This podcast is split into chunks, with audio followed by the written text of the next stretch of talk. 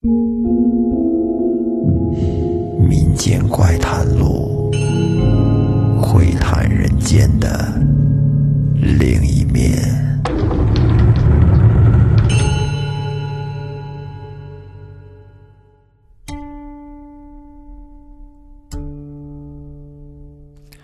欢迎收听《民间怪谈录》，我是老岳，很高兴又和您见面啦。那咱们今天说个什么故事呢？还是说一个和女人有关的。其实细想一下啊，咱们故事好像大部分都跟女人有关系，什么女鬼啊、女狐狸精啊，各种各样的狐狸精。不过这类故事，只要是有他们的存在，一般都会比较精彩。那下面咱们准备开说。在光绪年间，河南那边有七十五个州县啊，好大好大一片地方，都遭遇了旱灾。这个没办法呀，这是属于天灾，人们的日子都不好过。夏秋两季的庄稼呢，大幅减产。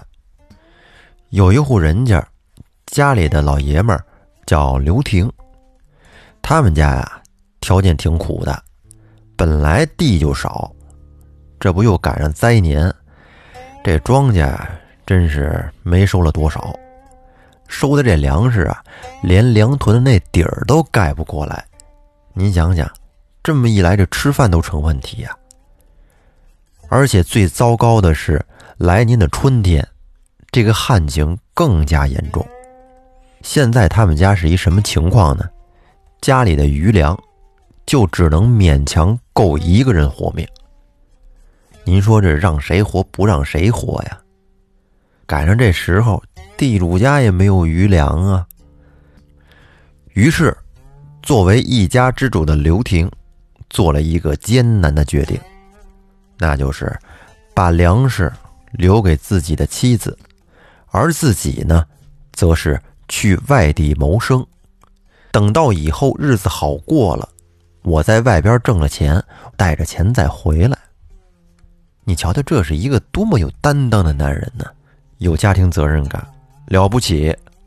他要是说：“媳妇儿，你看咱家这粮食现在可是就够一个人吃的了。”是你吃还是我吃啊？要不然，您出去想想办法去。这点粮食我先凑合着。嗨，您看，要是这种男人，那就差点意思了，是不是？刘婷和妻子说完了这个决定，第二天可就出发了。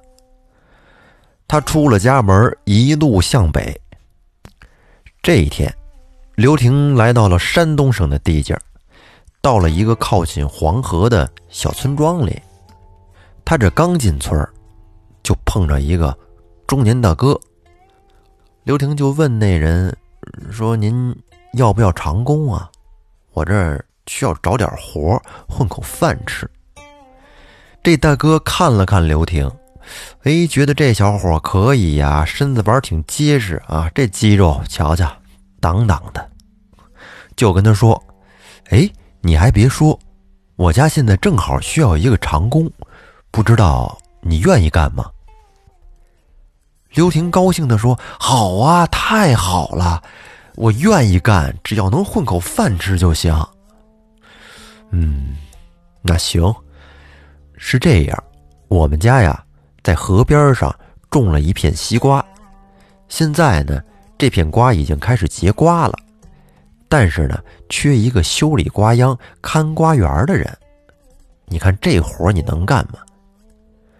刘婷一听很高兴，因为他自己以前种过西瓜，对这活那是轻车熟路啊。于是这个工作他就答应了下来。那个大哥见刘婷同意了，犹豫了一下，接着说：“兄弟。”我这有话可得跟你说在前头，咱们这活儿工钱那是绝对的丰厚啊，钱肯定少不了你的。但是呢，我也不想骗你，就是我那瓜园那地界儿啊，它在河边上，那儿呢经常闹鬼。我们村现在已经有两个人都被鬼害了命了，不知道这事儿你介不介意？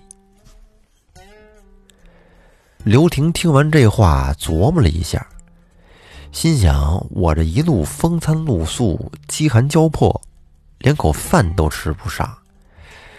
那你说，是饿死好呢，还是被鬼害死好呢？嗨，管不了那么多了，反正横竖都是一个死，那就先吃饱了再说，死也得做个饱死鬼呀。就这样，刘婷应下了这份工，当天就跟着大哥去刮地了。这天傍晚，天呀是特别的闷热，正赶上七月份。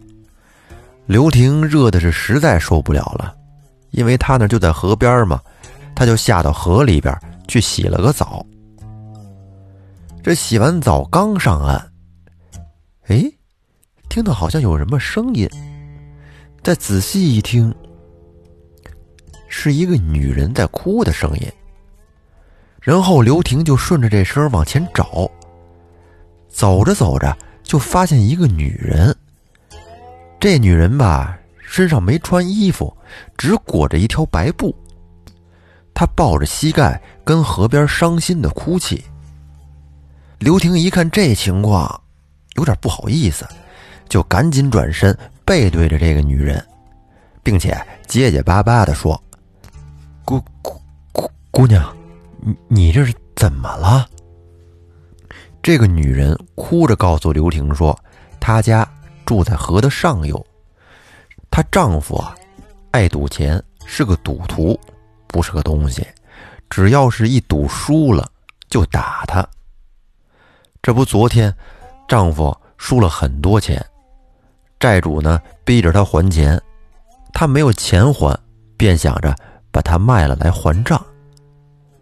这不，早晨她丈夫出去找买主，担心她跑了，便扒光了她的衣服。并且呢，把她锁在一间空房子里。这女子是拼了命的把门扇给扛开了，然后扯了一块白布裹在身上，就跑出了家门。这会儿也顾不上害羞不害羞了，也顾不上路上行人的那些惊讶的表情了。哎，她就沿着这个河边跑。他脑子里面记得自己的娘家就在婆家下游的对岸。但是跑了半天也没有找着，迷路了。这不眼看天就要黑了吗？就他身上这身装扮，能去哪儿啊？哎，就有点想不开，想跳河寻死。但是呢，跟河边又想起那年迈的爹娘，这就越想越伤心，越想越难过，所以就在河边哭了起来。刘婷就劝他说：“妹妹。”你听哥一句话，凡事啊，咱得往好处想。您不替自己着想，也得替老人家着想啊。您这要是一冲动跳下去，您让这老家以后的日子怎么过呀？您说是不是？刘婷这说着，看这女子的情绪稳定了一些，他就接着说：“妹妹，您不行这样，您先呀。”将就穿我的衣服，明天呢，我去集上再替您买两件。这女的一听，也行，啊，就答应他了。然后刘婷回到了窝棚，拿了自己的衣服让这女子穿上。这时候天也黑下来了。刘婷呢，把窝棚蚊帐让给这女的住，他自己呢，则是在地头上。点了些麻子叶熏蚊子，然后晚上就跟地上睡的。等他睡到半夜的时候，只见那个女人悄悄的走出了窝棚，然后来到了刘婷的跟前儿，就蹲在他旁边，这么静静的看了一会儿他，然后自己又悄悄的走回了窝棚。咱也不知道他是什么意思。也不敢问呢。等到第二天，刘婷呢就去集市上给这女人买了身衣服，然后拿了回去。等这女人换上了这女装之后，嘿，这个一看跟昨天可不一样了啊，竟然非常非常的漂亮。刘婷就对着女人说：“妹妹，你娘家在哪儿呢？你告诉我，我好让船家送你过河。”这刘婷怎么让我说的有点轻浮啊？这个女子茫然的说：“大哥，跟您说吧。”我也忘了我娘家在哪儿呢。我只记得我们住的那个村叫王家村。哦，王家村呐，不知道，但是只要知道名字就好。我下午去村里给你问问。到了晚上，刘婷照旧的在地头上点了点麻子叶熏蚊子，要不然蚊子太咬。昨天晚上睡觉啊。刘婷直接睡在地上，有点硬。今天呢，她往地上铺了一些软草。这刘婷刚一躺下，那姑娘便来到了刘婷的身边。刘婷就问：“哟，妹妹，你有事儿吗？”这女子吭哧了半天，才说：“大哥，你的恩情，我无以为报。”若大哥不嫌弃小女子的残肢败柳，我愿意，愿意以身相许。在此情此景之下，这刘婷是怎么说的呢？刘婷说：“嗨，妹子，你这话就错了。我帮你是真没什么可图的。你要是这么说，还真就糟践了我的好心了。”大哥，我知道你是好人，可是这荒郊野外的，又没有什么人。况且我是自愿的。这女子说着说着，便往前靠了过来。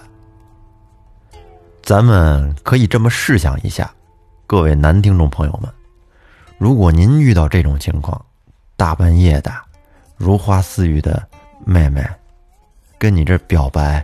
想以身相许，还往前凑，你能不能把持得住？我不说我呀，我就问您，因为我媳妇儿可能会听这个节目。那么，人家刘婷是怎么说的呢？刘婷说：“哎，我告诉你，你不能这样啊！你这个女人好不知廉耻啊！你不要清白，我还顾及我的名声呢。”您瞧瞧，什么叫好男人？您学去吧。这女人听完了刘婷的话，是掩面而泣，哭了，然后默默的走回了窝棚。到了第二天，黄河的水突然暴涨，水大浪高，所有的船家都不敢出船。得，这女子是又走不了了。只好还跟这住下。他是一个劲儿的跟刘婷道歉。刘婷心软，知道他只是想报恩，哎，便接受了他的道歉。他对女子说：“妹子，我们孤男寡女住着，难免会有人说闲话。不如这样，我呀，认你做干妹妹，以后呢，咱们就可以以兄妹相称了。”您看，这样一来，别人也说不出什么来了，是不是？这个女子听完之后也非常开心，说道：“太好了，那小女子姓花，多谢大哥。”这女子边说边向刘婷道了个万福，啊，从这句话咱们得知了，这个女人叫杏花。于是呢，杏花便每天帮着刘婷干活。什么除草呀、洗衣做饭呀，杏花做的饭很好吃，刘婷都直夸她的手艺好。到了晚上，杏花经常坐在地头陪刘婷聊天有几次到夜深了还不离开，刘婷就赶她走。就这样，杏花一连跟这住了半个月，慢慢的呀，就见河里的水渐小了。这一天，刘婷兴奋地告诉杏花说：“船老大说明天就能开船了。”杏花听了以后，竟然愣了半天。到了这天晚上，杏花来到了刘婷支撑的临时帐篷里，跟那儿犹豫了半天，才说：“大哥，我我一直想告诉你一件事儿，但是我害怕我说了，你就不认我这个妹妹了。”杏花是一边说一边擦抹着眼泪。他告诉刘婷。其实啊，她是被人祭河的女鬼。因为怨气进不了轮回，所以呢，她恨那些拿她祭河的男人，便化成了女子来引诱河边的男人。如果遇到这男人要是起了歹心，她便取了他的性命。在刘婷到来之前。其实已经有两个男人都死在他手上了，这也是为什么地主顾不着看瓜人的原因，啊，都被杏花弄死了，这上哪儿找人去呀？他呢，本来也想害刘婷，但是刘婷的这一身正气，却让他不忍心下手。于是他对刘婷说：“大哥。”谢谢你做了我这么久的大哥。遇到你，是我这些年最开心的事儿。起初啊，刘婷听见杏花说他是鬼，开始很害怕。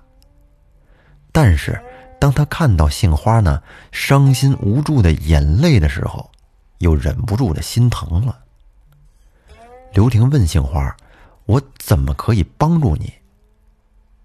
杏花哭着说：“大哥，我罪孽深重，你已经帮不了我了。”说着，他便掩面哭泣着向河边跑去了。